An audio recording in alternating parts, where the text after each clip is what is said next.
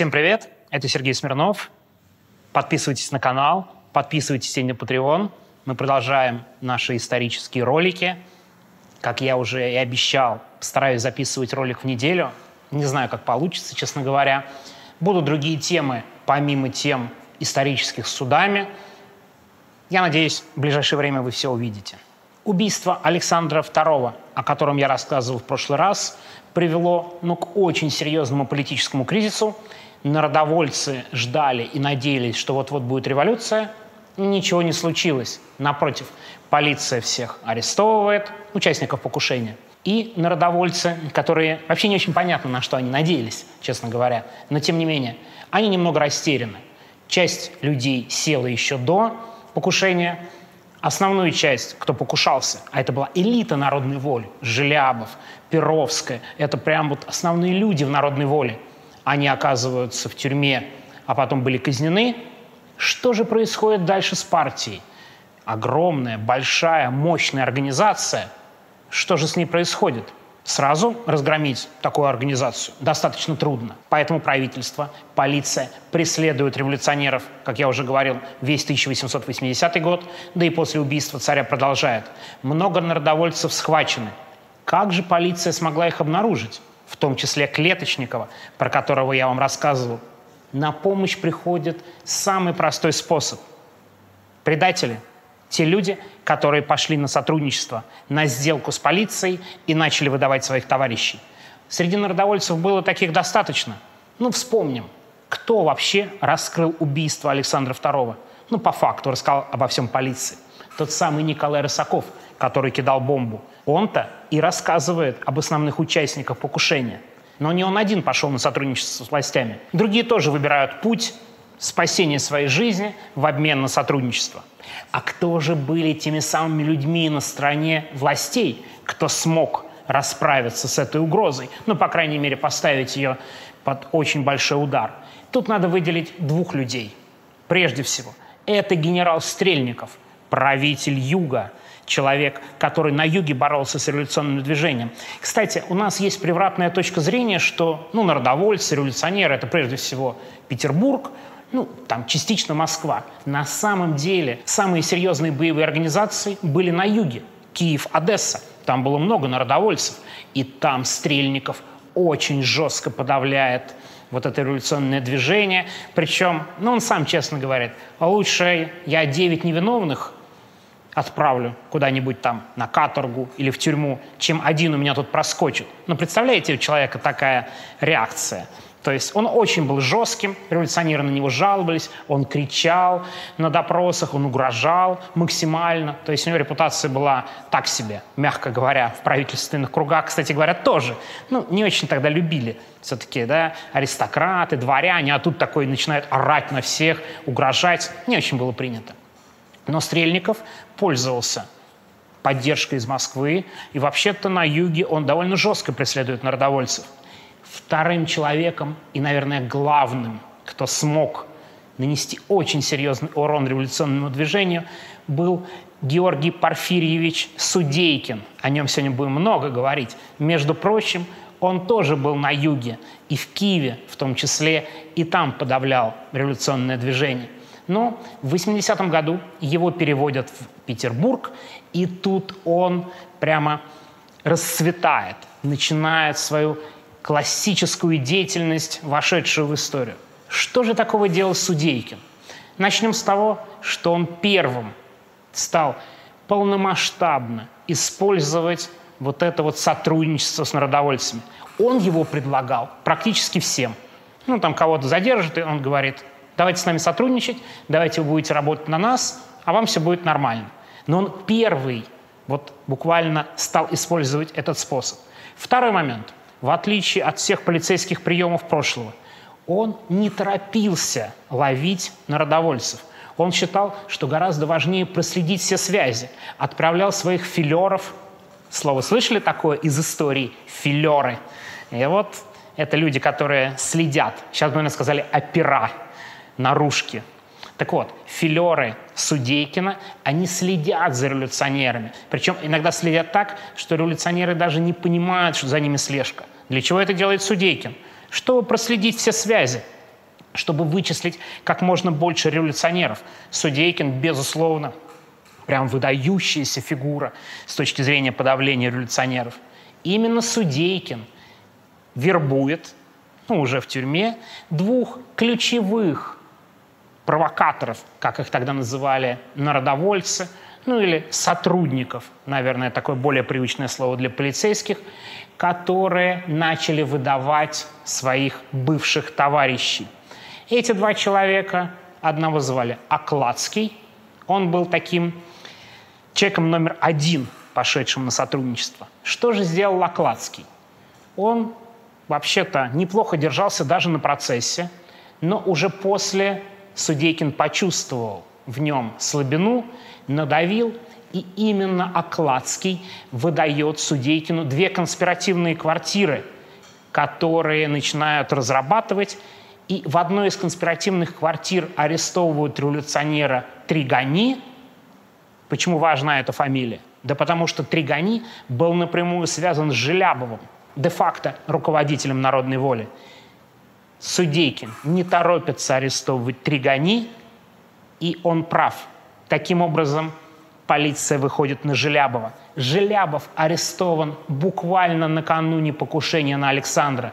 27 февраля схвачен Желябов, и, между прочим, это и расслабляет полицию, да и самого Александра II. Все, главный злодей в наших руках, можно спокойно ехать по каналу. Что дальше произошло, вы можете посмотреть в прошлом видео. Таким образом, Окладский выдает часть революционеров, в том числе не только Желябова, но и знаменитого Клеточникова. Клеточников тоже пришел на одну из конспиративных квартир, который выдал Окладский. Вторым провокатором, как называли их в революционной среде, становится Меркулов. Но о нем чуть позже мы поговорим.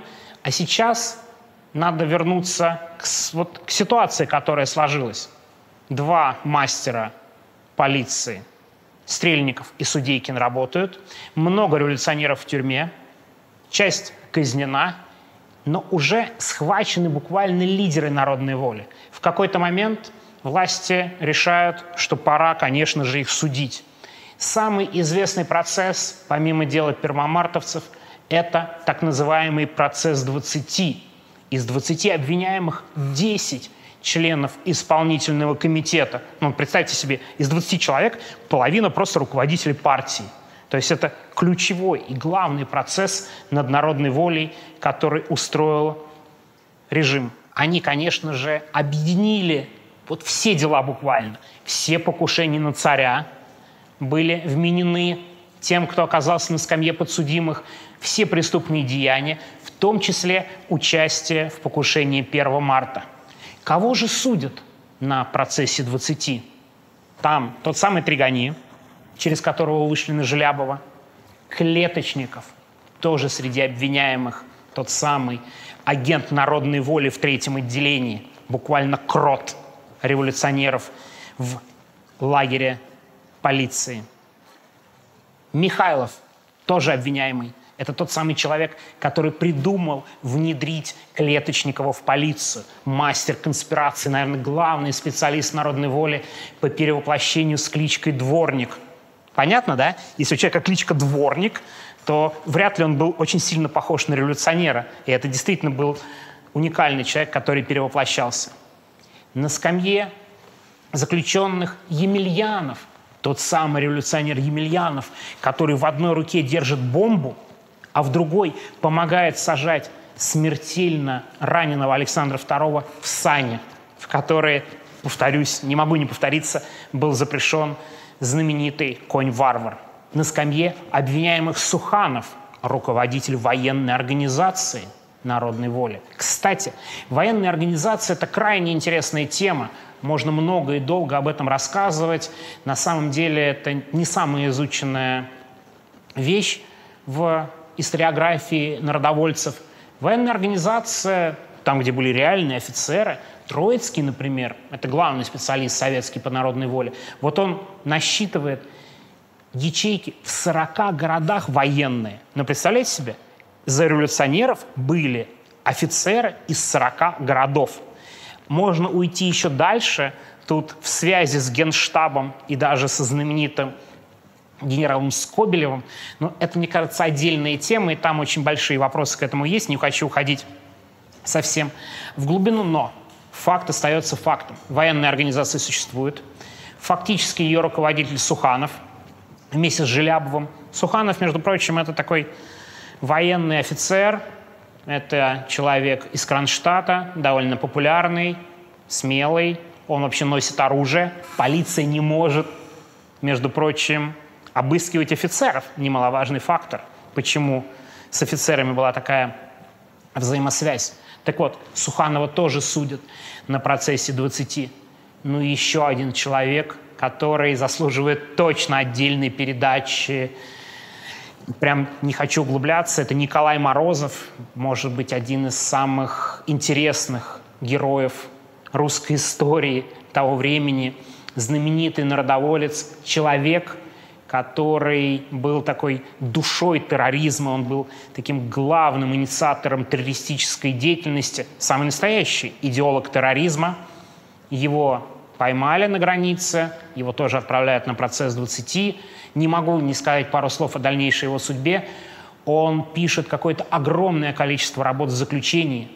Он с помощью железной воли и специальной гимнастики смог вылечиться – в крепости от туберкулеза и цинги, которыми болел, прям вот абсолютно железная воля, он доживает до амнистии 1905 года, освобождается по этой амнистии, переживает революцию 1917 года, не поддерживает большевиков и тем не менее остается в стране.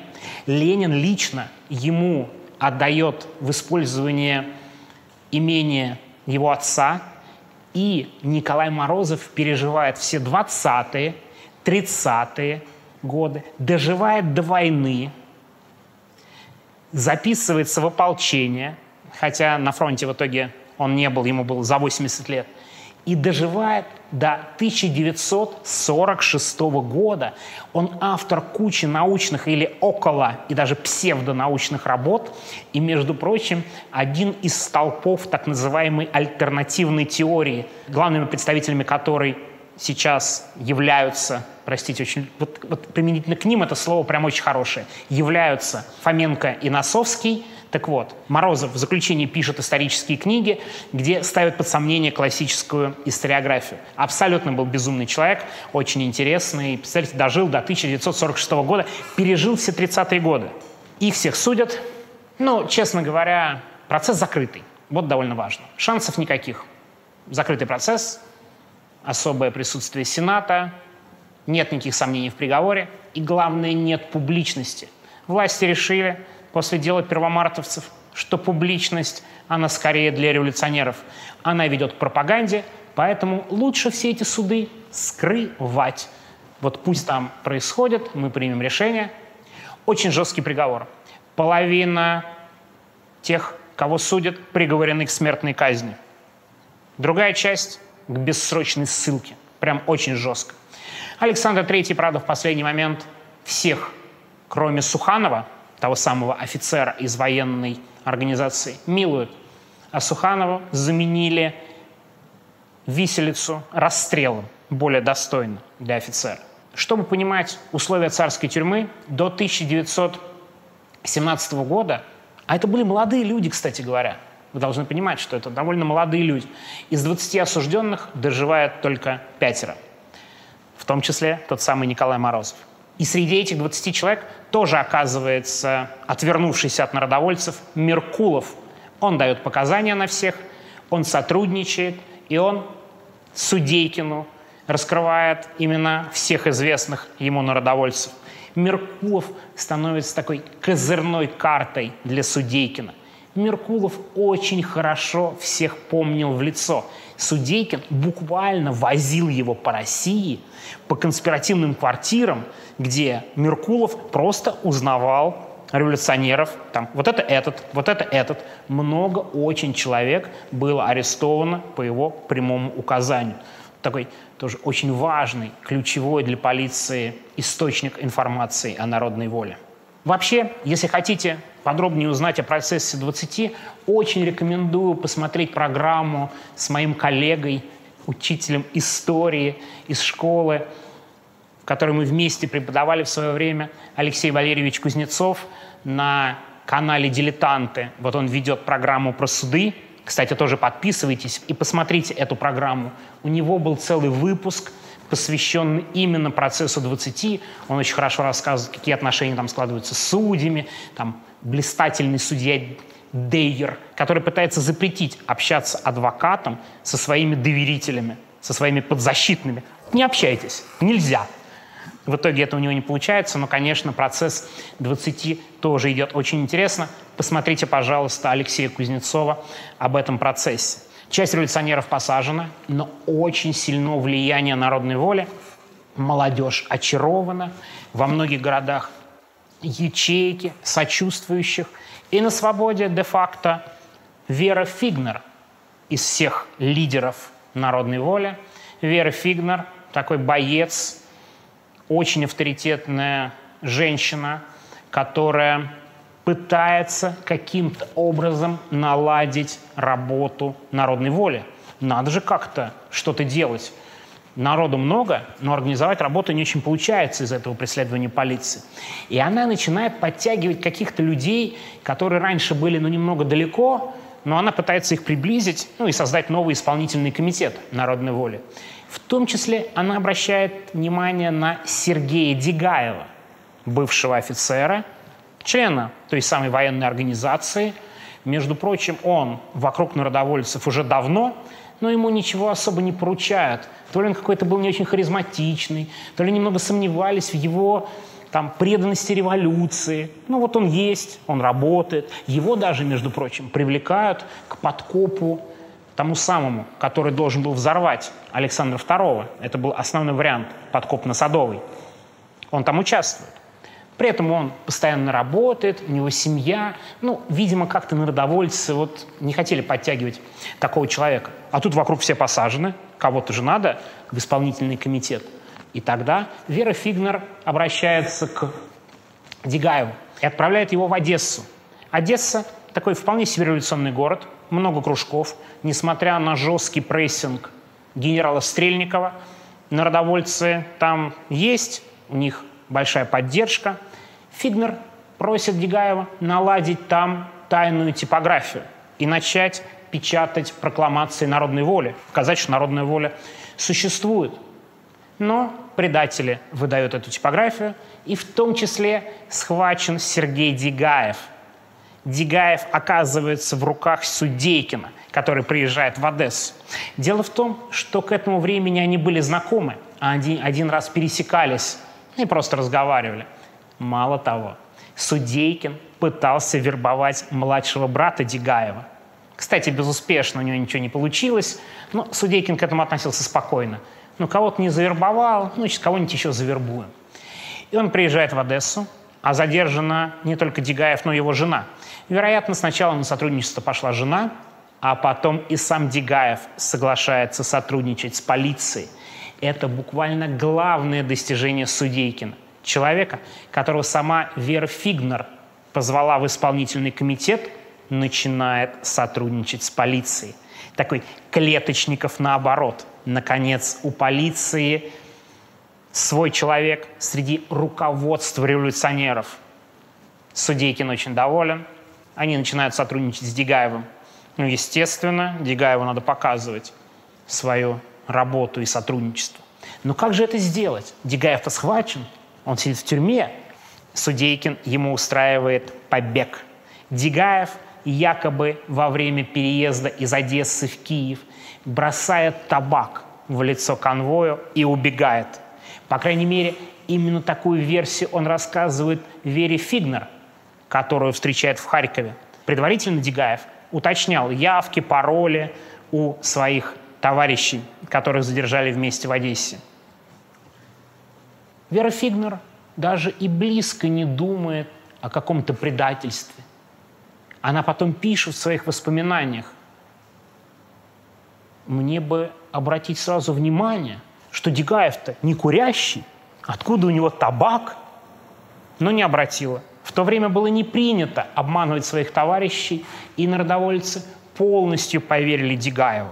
А Дегаев тем временем спрашивает Веру Фигнер, «Вера, а вот все нормально, а во сколько вы идете на улицу, а во сколько вы приходите, а где вы живете, а, пожалуйста, можно поаккуратней. Вас не может никто опознать. На что Вера Фигнер ему говорит, ну слушайте, ну нет, никто не может опознать, разве что Меркулов приедет из Петербурга, тот самый народоволец, сотрудничавший с Судейкиным, и меня узнает. Судейкин именно так и поступает. Буквально через пару дней Вера Фигнер выходит на улицу и сталкивается спустя 10 метров правильно с Меркуловым. Судейкин уводит удар от своего главного агента – в пользу Меркулова. Фигнер схвачена. У правительственных кругов буквально восторг. Александр III пишет записку. Наконец попалась. Попалась Вера Фигнер. Представляете, царь не скрывает торжества от поимки Фигнер. Судейкин, конечно, в восторге. Его все хвалят. Он смог поймать самую опасную женщину, которая на свободе. Но что же дальше с народной волей, если нет веры Фигнер? И тут лидером фактическим народной воли становится правильно тот самый Дегаев. Ему поручают формировать исполнительный комитет. Во главе революционной партии становится полицейский агент. Представляете, какая, какой успех тайной полиции – Дегаев ездит по стране, набирает новых революционеров, новых народовольцев, ну и в значительной мере сдает их Судейкину. По подсчетам исследований Дегаев сдал никак не меньше 80 человек, ну а в реальности, скорее всего, больше. Представляете, новый лидер народной воли просто выдает революционные кружки. Тем не менее, не так просто все-таки все время перекладывать ответственность на других людей – и кто-то начинает что-то подозревать. Примерно как в случае с Чернышевским. Одна из проблем – невыдержанность в пьяном состоянии. Один из офицеров в довольно широком кругу рассказывает, что на самом деле Дегаев ниоткуда не бежал, а это была инсценировка, и он давно сотрудничает с полицией. И об этом узнают революционеры на юге – Южные революционеры разрывают отношения с северными, с самим Дегаевым. Дегаев понимает, что вообще-то ситуация становится все хуже и уезжает за границу. Часть народовольцев к тому времени э, жила за границей, в том числе за границей жил Лев Тихомиров, ну, фактически ставший таким руководителем народной воли в изгнании. Забегая вперед, хочу сказать, что Лев Тихомиров – в 1889 году подает прошение на имя Александра III, во всем кается, возвращается в Россию и становится рьяным монархистом, отказываясь от всех своих революционных идей. А на тот момент, 1883 год, он фактически лидер народной воли. Дегаев приезжает к нему в Париж, и дальше не совсем понятно, что происходит. Кто-то пишет, что очень было много уже жалоб на Дегаева. И даже некоторые революционеры приезжали, рассказывали за границу, встречались с Дегаевым и прямо предъявляли ему обвинения. Сам Тихомиров другую версию описывает. Как раз к этой версии есть определенное недоверие, что Дегаев сам, мол, сознался, что он сотрудничает с полицией и выдает своих товарищей. Как бы там ни было, в любом случае о том, что Дегаев сотрудничает с Судейкиным, становится известно узкому кругу народовольцев за границей. Публично выдавать его, как сам Тихомиров писал, первым было желание его убить. Но какой же это будет удар по престижу партии? Партией руководит полицейский агент. Дикая проблема. Что же с этим делать? Недолго думая, они решают, что идеальный вариант, чтобы Дегаев, а он был согласен на любое сотрудничество с революционерами, жизнь висит на волоске буквально, чтобы Дегаев убил Судейкина. Такую задачу перед ним ставят Центральный комитет и народная воля. И он соглашается. И он соглашается, возвращается в Петербург для того, чтобы убить Судейкина. Здесь есть очень интересный отдельный сюжет. Он часто тиражируется, но проверить по-настоящему его крайне сложно.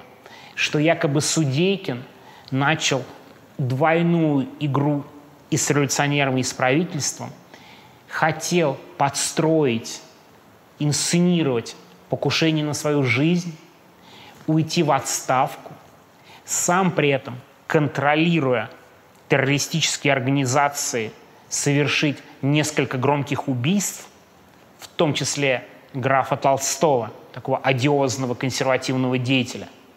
А потом, когда окажется, что революционеры вот-вот захватят власть, чтобы царь позвал Судейкина обратно.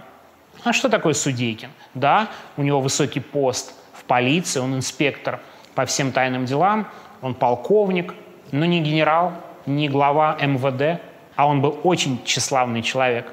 С другой стороны, все эти рассказы, все эти версии все-таки исходят от заинтересованных людей, от того же Тихомирова в пересказе Дегаева, поэтому, конечно, к этому надо относиться с довольно серьезным недоверием.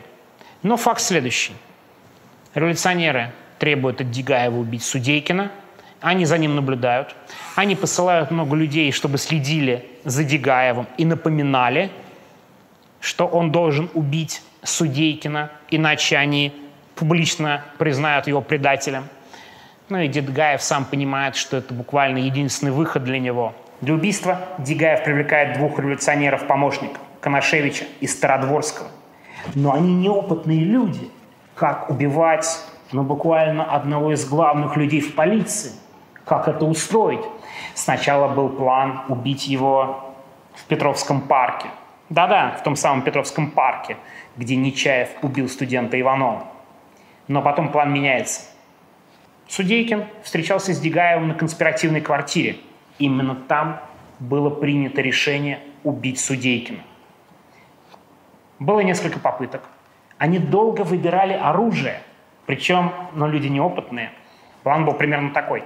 Громко стрелять нельзя, все-таки Петербург, люди услышат. Кинжалом Судейкин здоровый, крепкий, вооружен, тоже плохо. Долго-долго они думали и решили убивать его ломами железными. Потом поняли, что железные ломы, они тяжелые, они их обрезали. То есть это были укороченные ломы. План несколько раз меняли. В итоге пришли к выводу, что сначала Дигаев стреляет в Судейкина, а потом двое, Коношевич и Стародворский забивают его ломами. Представляете, какой план? Судейкин несколько раз приезжает на эту квартиру, но по тем или иным причинам покушение срывается. Один раз он приехал позже, другой раз у Дигаева сдали нервы. Революционеры ему намекают, у тебя очень мало времени, мы ждем убийства или нам придется опубличить информацию о тебе. И, наконец, Судейкин приезжает вот на эту конспиративную квартиру. Но не один, а со своим помощником, родственником. Он приезжает, раздевается, снимает шинель с пистолетом, кладет в сторону, у него была, наверное, трость со стилетом, он ее тоже откладывает. Все революционеры на полных нервах. Но представляете, первый раз они участвуют в убийстве, а тут еще высший чин полиции – и, наконец, Дигаев достает пистолет и со спины стреляет в Судейкина. Судейкин кричит, потому что он ему попадает в печень. Он кричит своему помощнику, на помощника кидается один из революционеров с ломом, бьет его по голове, тот теряет сознание. Судейкин был здоровый, и он бежит в ватер-клозет и пытается закрыть дверь, уже раненый Судейкин – Революционеры бегут за ним и ломом пытаются бить по рукам, чтобы он не успел закрыть дверь. Представляете, какая бойня буквально на конспиративной квартире. В итоге они смогли достать Судейкина и буквально забили его там. Дегаев, выстрелив в Судейкина, бежит с места убийства. Представляете, какой шок? После убийства Мизенцова, убийства Судейкина, очень громкая история, большой успех революционеров, но, кстати, не единственный. Помните, я говорил о Стрельникове, том самом Тарквимаде Юга, как его называл Степняк Кравчинский. Да-да, тот самый человек, который планировал отрубить голову шефу жандармов, но заколовший его в итоге. Стал литератором и стал говорить, что он Тарквимада Юга. Так вот, Стрельникова революционеры убивают прямо на улицах Одессы. Революционер Желваков подходит к нему после обеда, когда Стрельников гуляет по Одессе, и стреляет в упор. Он бежит к пролетке. Кучер пролетки Халтурин, тот самый Халтурин, который пытался в одиночку буквально взорвать царя в Зимнем дворце, он ведь бежал после того покушения, и никто его не нашел, к вопросу о качестве работы полиции. Но Халтурин оказывается неудачливым кучером. Революционеров настигают, их хватают и в течение суток вешают по приговору военно-полевого суда.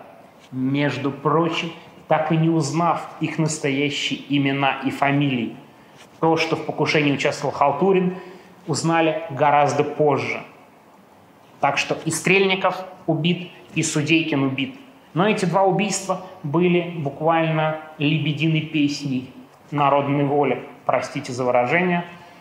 После этого, после предательств Дегаева, после удачных действий полиции, народная воля фактически разгромлена. А что же Дегаев? Как он дальше? Дегаев уезжает за границу с революционерами и возвращается в Париж.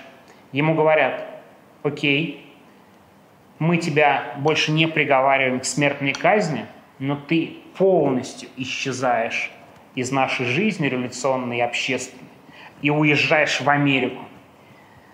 Что было делать Дегаеву? Он соглашается на эти условия. Там была драма, что сначала его хотели отправить в Южную Америку, он пересаживается и едет в Северную Америку, работает изначально буквально на самой грязной работе. Но, внимание, Дегаев, как это не парадоксально, в Америке меняет фамилию и достигает очень большого успеха. Он становится профессором математики Александром Пеллом в ВУЗе. У него американский период – это просто отдельная жизнь удачливый, успешный преподаватель, который любим студентами, который показывает хорошие результаты, потрясающая жизнь у человека. Она прям разделилась. Полностью успешный и удачный американский период. И эта личность настолько заинтересовала одного из главных американских специалистов по России, Пайпс, такой автор работ по русской революции, между прочим, человек, который сотрудничал с администрацией Рейгана, такой главный специалист по России, буквально среди историков американских, он пишет про Дегаева отдельную книгу. Не про Ленина, не про Троцкого, именно про Дегаева. Вот в 2003 году она вышла, совершенно потрясающе, именно про американский период его жизни.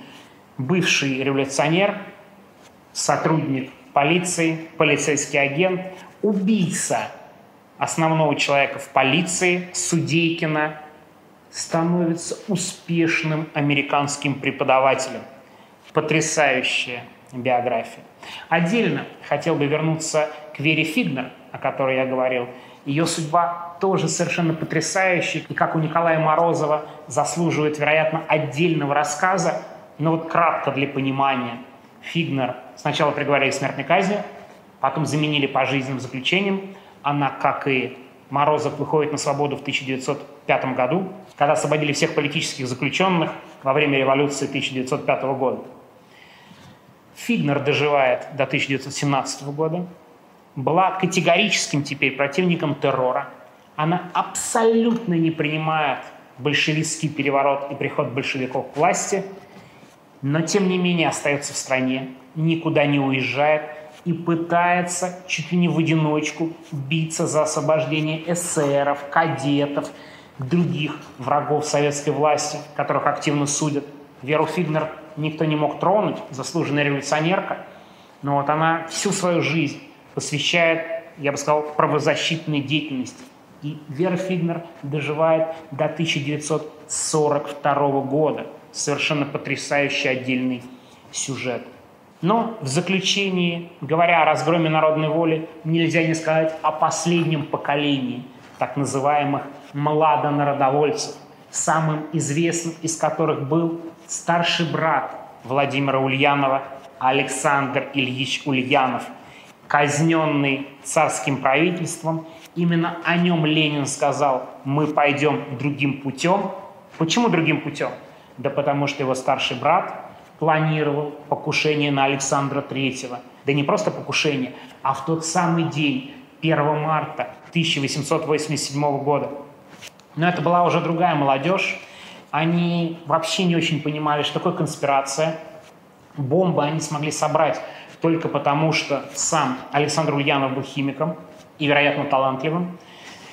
Тем не менее, молодые люди, которые ходят буквально по маршруту, на котором иногда ездит царь, вызывают очень большие вопросы у более профессиональных филеров. Полиция их хватает, в итоге их арестовывают. Александр Ульянов берет на себя вину, и он был казнен. Буквально точку можно поставить на народной воле с казнью Александра Ульянова вот, и его товарищей. Там не все были казнены, часть была казнена, часть помилована. Вот так вот народная воля была разгромлена. Вообще тема настолько большая и необъятная про народную волю, что, конечно, могу вам порекомендовать читать книги Троицкого. Конкретно о Дегаеве. Вот очень неплохая книга Марии Панькиной, которая, к сожалению, грешит ну, такой проблемой, когда слишком автор увлекается своим антигероем для автора Дегаев абсолютный антигерой, и что вот проскальзывают личные выпады против него, они, наверное, понятны, но вот когда ты читаешь историческую книгу, будь там вот эта книга про Дегаева, будь произведение Троицкого, хочется все-таки более взвешенной позиции. С другой стороны, когда я говорю о взвешенной позиции, вот эти книги хочется уравновесить чем-то иным, а проблема заключается в том, что при подготовке к этому ролику я случайно наткнулся на мнение, прости господи, Николая Старикова про народовольцев и про убийство Александра II, где Николай Стариков говорит одну и ту же фразу. Терроризм использовали внешние силы. Терроризм придумали внешние силы. Ну, то есть, с одной стороны, ты читаешь да, какие-то немного тенденциозные вещи с одной стороны, но тут другая сторона говорит просто какую-то дикость. Ладно бы так думал только Николай Стариков. Я боюсь, многие считают там, революционеров влиянием исключительно извне, что они навязали России другой путь. На этом история народной воли у нас с вами заканчивается. Я думаю, о Вере Фигнер и Николае Морозове, может быть, получится рассказать как-то отдельно или бонусом. В том числе подписывайтесь на мой Patreon, если хотите, чтобы были еще ролики об этих двух очень неординарных людях, а может быть о ком-то еще, и мы сделали эти ролики отдельно. Спасибо большое. Подписывайтесь на канал. Всего доброго и ставьте лайки.